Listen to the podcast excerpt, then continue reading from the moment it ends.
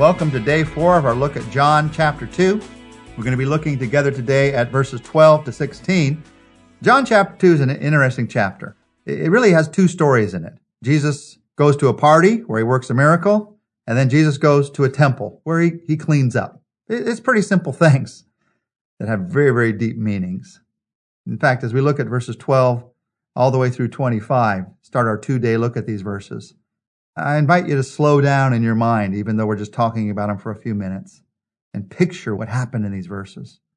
Because we're going to see that Jesus' cleansing, his cleaning of the temple, is a clear picture to you of the great power that he has to make a difference in your life. If you get the picture of what Jesus Christ does here in the second chapter of the book of John when he enters the temple, if you cement it in your mind, it has incredible power to change your life. It's not just a story about what Jesus Christ, the Son of God, did 2,000 years ago at a temple in Jerusalem. The powerful truth in this experience from the life of Jesus will help you to see how God can work in your life to help you become the kind of person that God wants you to be. What happened? Well, it's set up for us in verses 12 and 13. After this, he went down to Capernaum with his mother and brothers and his disciples, and they stayed there for a few days. And when it was almost time for the Jewish Passover, Jesus went to Jerusalem. Now, this sort of sets things up. It helps us to get things in mind. First of all, just notice it says Jesus went to Capernaum with his mother and his brothers. Why is verse 12 here? I mean, we know he's going to go from the north of Israel down to the south of Israel, but here it says he went to Capernaum, which was also in the north, and he stayed there for a few days before going south. Why is that in the Bible? Why would God let us know that? Well, it's a reminder to me that Jesus knew how to pace his life. He knew he was going to go into a time of some great interaction with the crowds and some great controversy and even some confrontations. He knew he was going to need some energy when he went down to Jerusalem. So he took a few days away with his mother and his brothers. Some of you are thinking, wait, Jesus had brothers? We're going to talk about that more as we go through the Gospel of John. Yes, he did. He was with his family. And he's showing us here that he knows how to pace his life. When I think of timetables, Jesus always knew God's timetable for his life. And when I think of timetables, I think of rushing and hurrying and worrying and getting there. Jesus Christ was on God's timetable every moment of his ministry, but you don't see him rushing. You don't see him hurrying or worrying. There's some conviction in that for me. Jesus knew how to pace his life. He goes a few days with his family and then he goes down because it's almost time for the Jewish Passover. This is important. The Jewish Passover. It's extremely important. You got to get oriented to that if you're going to understand what happens in the Gospel of John. You probably remember that the Jewish Passover was the yearly celebration of the Jews that commemorated the fact, that remembered the fact that God's death angel had passed over the houses of the Jews while they were in Egypt. They'd put blood on their doorposts. And the angel had passed over and saved the children in every one of those homes because they trusted God. We know from Luke chapter 2 that Jesus' family, at least from time to time, went to Jerusalem for the Passover. If there were like many of the families in that day, they would have gone every year. In fact, by Jewish law, every male within 15 miles of Jerusalem was required to come to the city for the Passover. And however far away a Jewish man or family was, they wanted to be in Jerusalem for this celebration. And the result of that was that during this celebration, this city of 200,000 sometimes swelled to two and a quarter million people. Just think of the crowds. Think of the excitement. Think of the celebration. And Jesus goes down for this celebration. It's interesting that in the Gospel of John, all three Passover celebrations during the ministry of Jesus are mentioned. Here, John chapter 2, verse 13. And then later we're going to see John chapter 6, verse 4, just after the feeding of the 5,000. And then in John chapter 12, verse 1, just before Jesus' death. The Passover celebration is very important in this gospel. And here's Jesus going down for the Passover celebration, and something very important is going to happen. In verse 14, in the temple courts, he found men selling cattle, sheep, and doves, and others sitting at tables exchanging money. Now, when you see the words temple courts, you need a map of the temple in your mind. Remember that the temple itself, the building, sat in the middle of some courts, some courtyards that were built around it, some outer courts and some inner courts, some that certain people could go into and others couldn't go into.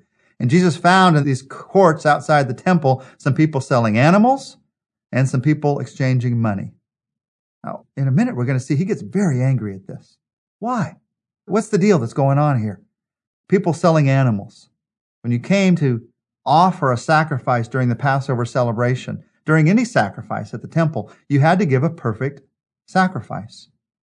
And you had to have your animal examined by the priest in order to give a perfect sacrifice. And when that animal was examined, it would almost certainly be rejected. Even if you brought a perfect animal, they would reject the animal that you brought so they could sell you an animal. You had to buy a pre-approved animal from the temple herd.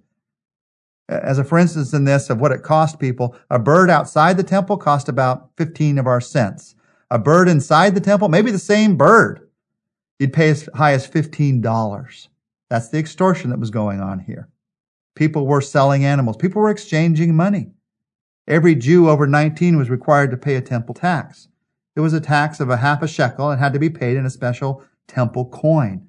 The only place that you could get that temple coin was at the temple. And sometimes, if you didn't have one of those coins, it was the only place you could get one, they would charge twice the amount they should. One commentator has figured that the Sadducees who were doing this selling were clearing over $200,000 in this business each year just by basically extortion. They had a monopoly. Jesus saw this happening. And here's what he did. Verse 15 and 16. And so he made a whip out of cords and he drove all from the temple area, both sheep and cattle, and he scattered the coins of the money changers, and he overturned their tables. And to those who sold doves, he said, Get these out of here. How dare you? How dare you turn my father's house into a market? Now, don't miss the drama of this moment. Here's the people shouting, Buy my money here, buy my money here, better deal here, get your shekels here, the clinking of coins. Here are the animals, the lambs and the cows and the doves, the baws and the, and the moves and the coos, all the noise that's going on in this huge crowd that's there. In the middle of all of this, Jesus says, stop. You've turned my father's house into a swap meet. What caused this great anger in Jesus?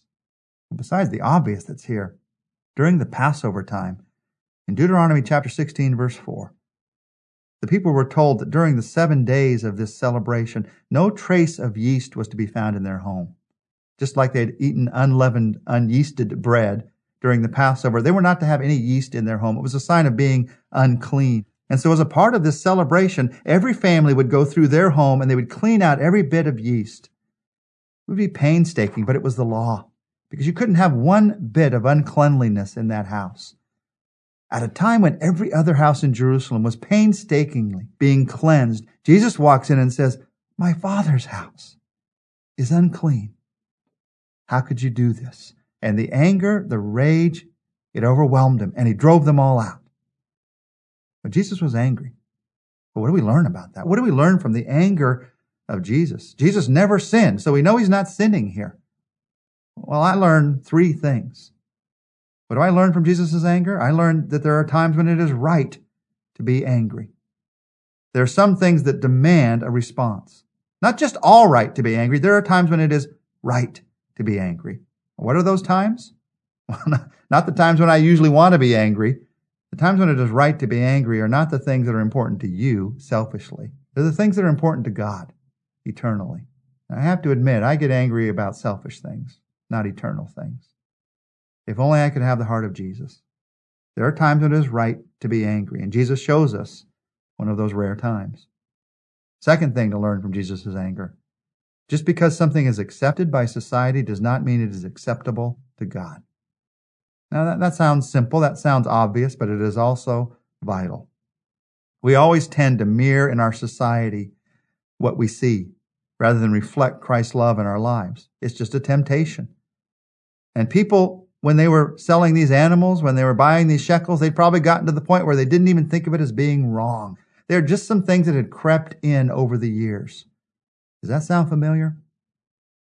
There are things we allow to creep into our lives, into our society, into our families. We're going to talk about that some more tomorrow.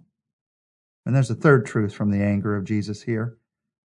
Third truth I learned is that it's more important to be spiritually correct than to be politically correct and that you can't always be diplomatic about the truth. If there'd been another way to get this message across, Jesus would have expressed it another way. He was teaching the people. I like to be diplomatic. Maybe you do. I like everybody to agree. I like people to walk out of a room feeling good about the decision that they've made, feeling good about themselves, positive about life. But there are times in life when you just have to say, there's no easy way to say this. Here's the truth. And it may hurt. It may stink. It may make you feel bad about yourself. But here's the truth. Because it's the only way to get you to the good that God wants to do in your life. Jesus, in this case, said it in anger. Sometimes we have to say it in sadness. Sometimes we have to say it just in a matter of fact and clear way to people. You can't always be diplomatic to the point of people not understanding this is the truth. As a believer in Christ, you cannot always speak around the truth. Jesus couldn't. He walked in and he drove them out and he cleansed the temple. Now, tomorrow, we're going to look at the reason why this happened and the difference that it makes in our lives today. But today, as we pray, I'd like to pray about what we learned from the anger of Jesus. And as you pray, would you just pray two simple prayers? First, pray, Lord, is there something I need to stop being angry about? Just say to Jesus, as I look at your righteous anger, I see the shallowness of my selfish anger. Is there something I need to stop being angry about? And then pray, Lord, is there something I need to, to start being angry about? Something that's important to you. And not the kind of anger that comes from my selfish pride, but the kind of anger that, that comes from a a need for change, the kind of change that only you can work. Jesus, I'm afraid even to pray this because I may not even understand what that would be, but I know you can show me. Is there some way that your glory is being trampled underfoot? Help me not just to put up with that. Lord, help me to stop being angry about selfish things. And Lord, lead me, instead of being politically correct and diplomatic all the time, to willingly express my disappointment, my hurt, and even my anger when your name is trampled underfoot. I worship you as my Father. Thank you for your love for me. In your name, amen.